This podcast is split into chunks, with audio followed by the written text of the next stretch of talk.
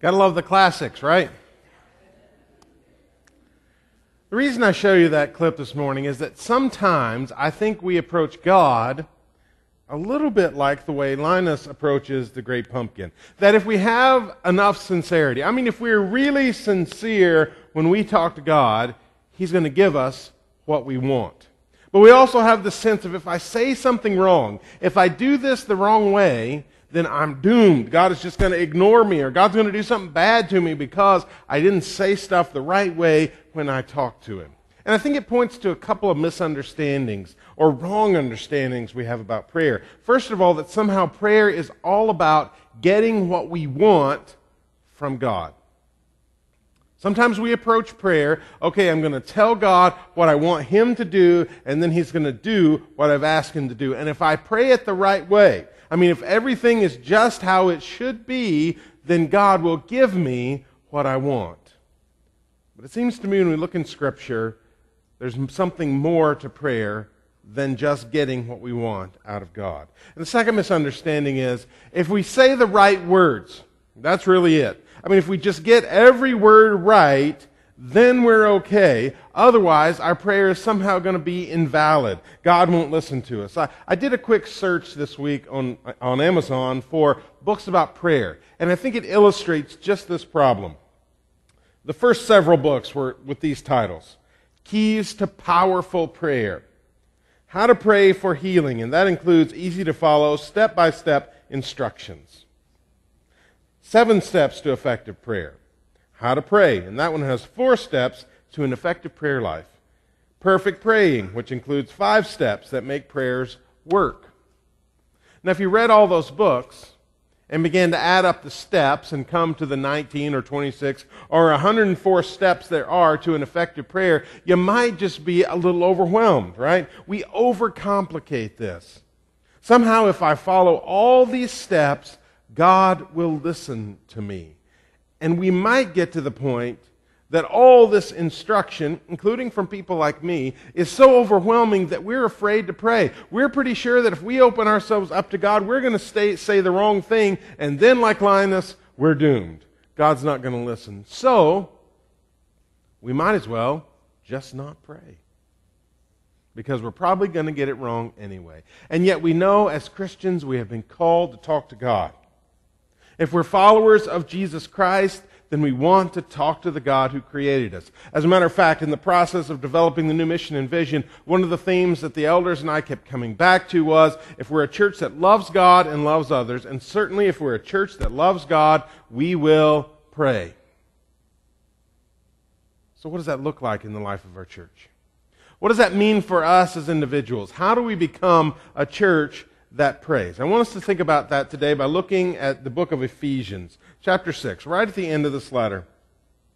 Paul has just laid out the armor of God. And you can read through that in chapter 6 of Ephesians later on today if you'd like to. All the things we need to do to stay strong in our battle against sin and temptation. And then he continues that thought, and it really is a continuation of that understanding of this battle against evil. And he says we need to pray. And this is what he says. Verse 18 and pray in the Spirit on all occasions with all kinds of prayers and requests. With this in mind, be alert and always keep on praying for all the Lord's people. Pray also for me that whenever I speak, words may be given so given me so that I will fearlessly make known the mystery of the gospel, for which I am an ambassador in chains. Pray also that I may declare it fearlessly as I should. Now, Paul packs a lot in just those few verses, especially verse 18. First of all, he says, pray in the Spirit. And you know, when we hear that, I think we're automatically, just immediately thinking, okay, I, I don't know how to do that.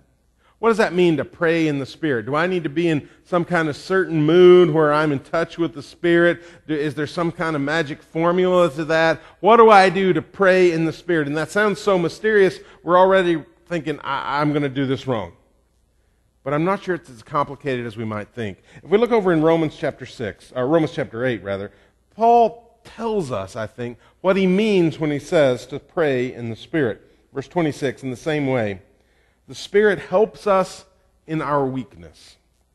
We do not know what we ought to pray for. Have you ever been there? Have you ever been in a situation where you just really didn't know what to pray for? It was so complicated, such a big problem. You didn't know how it could work out, so you didn't even know how to tell God, hey, this is where I am, and this is what I'd like for you to do. We did not even know what to pray for, but the Spirit Himself intercedes for us through wordless groans. And He who searches our hearts knows the mind of the Spirit, because the Spirit intercedes for God's people in accordance with the will of God. So, what did Paul say is praying in the Spirit there? It's allowing the Spirit to speak for us to God. It's not nearly as complicated as we might want to make it. Sometimes we don't know what to pray for. Sometimes we may know sort of how things should work out, but we don't know how to put it into words. And sometimes we're just so desperate, we don't even use words. We just sort of cry out to God for His help or for His guidance. And what I think those two passages are telling us is that's okay. Because the Spirit of God is there to take the words that we say and make them the words that we want to say. Or maybe to take just our feelings and translate them into what God needs to hear from us. That's the way the Spirit works in prayer. And so it's not getting some weird feeling or trying to get in tune with something. It's just praying that God would be at work through His Spirit to take our needs to Him. Okay, but then what? Paul says, pray in the Spirit on all occasions so, whatever's going on in life, you know, sometimes I find it really easy to pray when, when everything's good in my life. You know, there's no worries, I'm not stressed out about anything, and I can really focus in on prayer. And that's a great time of prayer for me. It seems that other times it, prayer looks very different. I mean, if something is going on in my family or, or ministry, or there's something happening in the church, or whatever it may be, my prayer looks very different on those days, where I'm just asking God for help. And it may be more difficult for me to pray in those times, especially to pray about anything but what's on my mind. But Paul says, pray on all occasions. Maybe it's an opportunity to give thanks. Maybe we're praising God. Or maybe we're just taking God our most basic needs because we don't know how to supply them. Either way, it is an opportunity for prayer. When we talked about worship, we said that worship should fill our whole lives. And if worship is filling our lives, then prayer is certainly going to be a part of that. So pray on all occasions good times and bad times, when we're celebrating and when we're crying. Those are all opportunities for prayer, both in our lives as individuals and in our life at church. So, prayer, even for the church, is not just Sunday morning around the Lord's table or after we've mentioned some prayer needs. It should fill the life of the church. Pray in the Spirit. Pray on all occasions. And then Paul says, with all kinds of prayers and requests. Now that seems just like one little short line that, yeah, I pray all the time and however you. But I think there's a lot of meaning there. It points to an important truth that I think we need to hear as people who sometimes struggle with how to pray. And that that is there is no perfect way to pray. There's no perfect solution. There's no certain words that we have to use. Here, Paul says, pray with all kinds of prayers and petitions. All kinds. There is not one magic way to pray. You know, I can remember when I was a kid going to church and they would have elders pray over the Lord's table or, or the prayer where we talked about the needs of the congregation, or it might be some other leader and thinking, man, I could never pray like that. I don't know how to do that.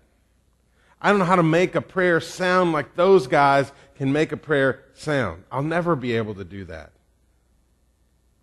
But what Paul's saying here is, you don't have to. There are no certain words that you have to repeat. There's nothing that's going to make the prayer right and make the prayer wrong. Saying this is about opening our hearts with all kinds of prayers. Prayers where we're praising God, Prayers maybe where we're questioning God and asking Him why He's allowed something to happen. Prayers where we're pleading with God to do something. Prayers when we're thanking God for doing that thing that we asked. Those are all valid prayers. All kinds of prayers and petitions. Don't get stuck thinking, I'm going to do this wrong. Instead, take your prayer to God.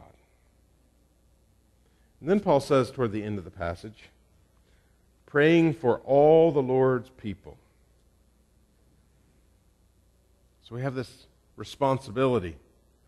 Pray on all occasions with all kinds of prayers for all the Lord's people.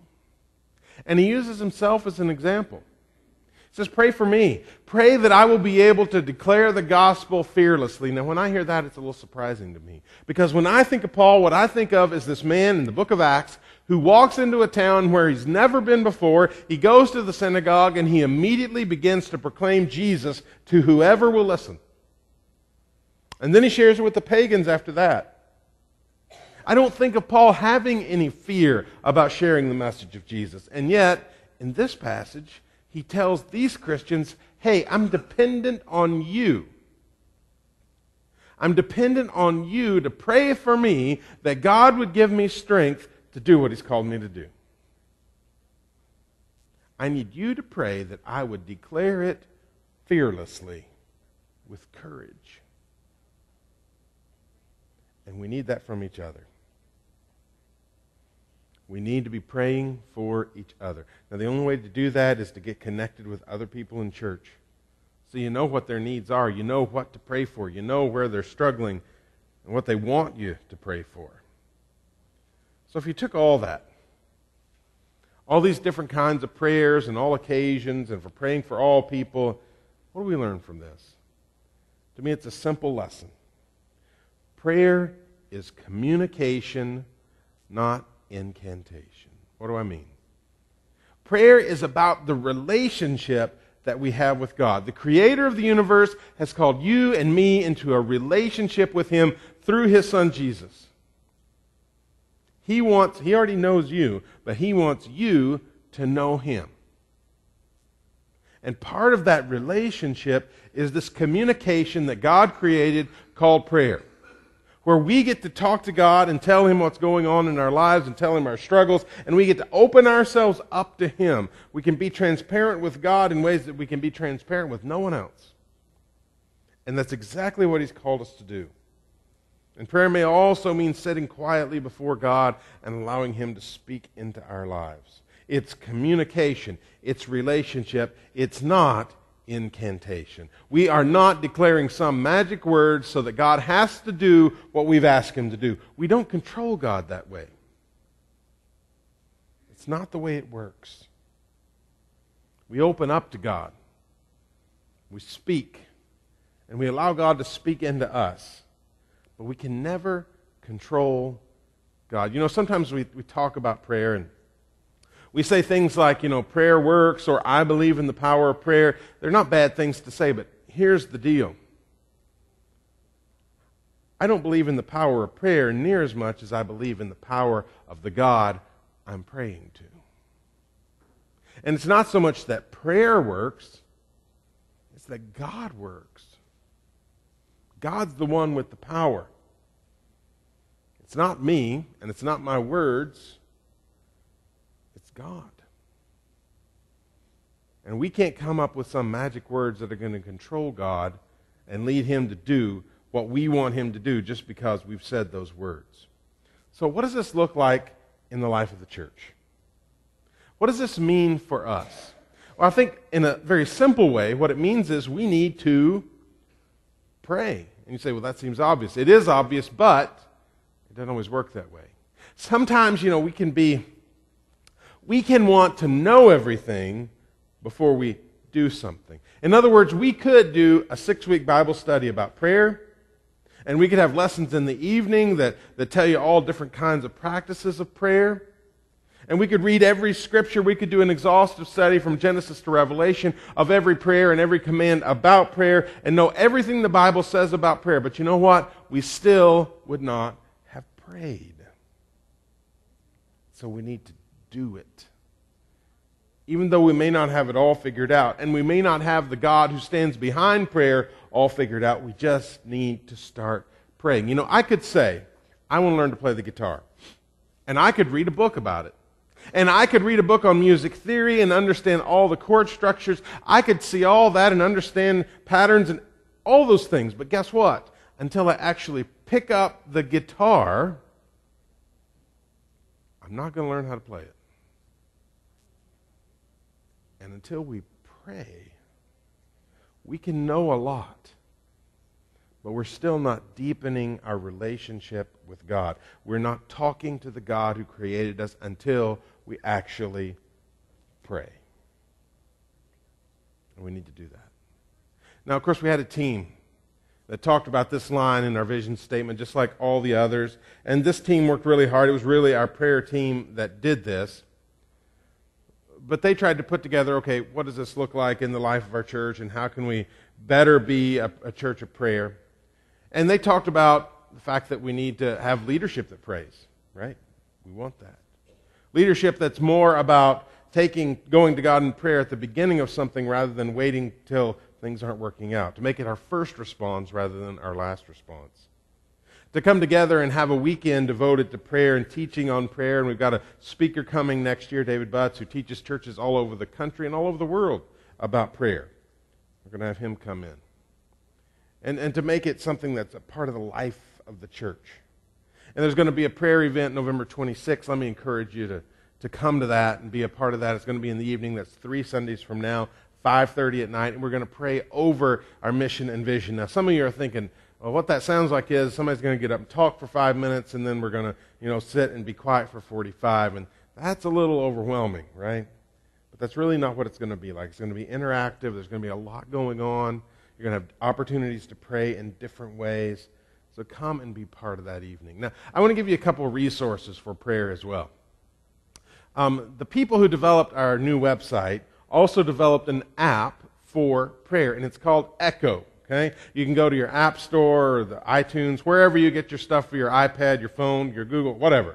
It's available for all those. It's called Echo, E C H O, and it is great. You can list all the things that you want to pray about. It keeps them active. You can look it up now. I won't scold you or anything. It's okay and you can download it, and then it, just scrolls through during your time of prayer.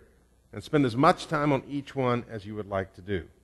I think it'd be a great way to keep track of your prayers. Also, we've got some little pads. I mean, there are people in the room who use a phone that flips, or they use one of those phones that's connected to the wall with a wire. I mean, if you're that person, it's okay.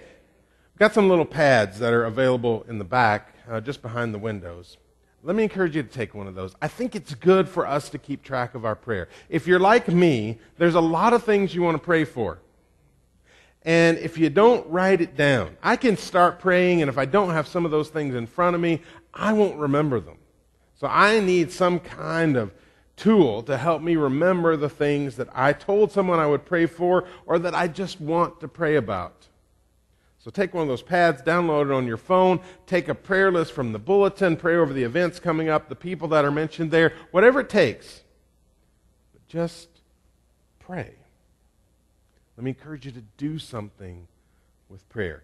Now, today we have an activity that we want to share in as a church. You can see all the, the cards that have been blowing in the wind throughout the worship service.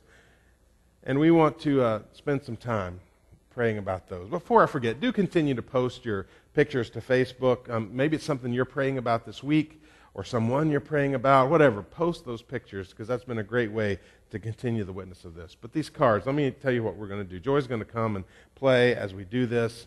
Um, on these cards is listed a name on each card.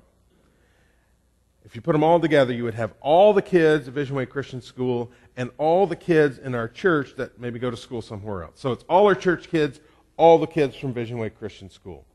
And what we'd like to do is for you in just a minute to get up and take one of those cards and pray for them, but not just today. We're going to pray together, but I'd like for you to take that card home, put it in your Bible, wherever it is, you're going to have it when you pray, and pray for that student every day during this school year.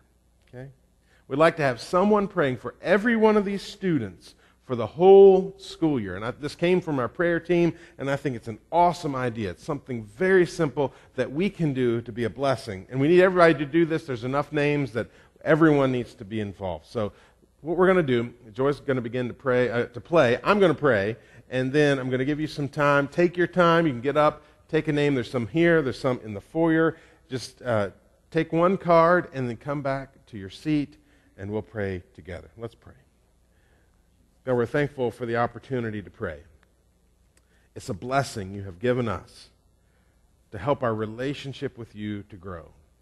And God will help, we ask that you would help us to be the kind of people who turn to you for all our decisions and all the times that we want to bless other people and all the times that we have been blessed, that prayer would be our first response. Help us to be those kinds of people and that kind of church. God bless us in the next few minutes as we think about our students. Pray it in Jesus' name.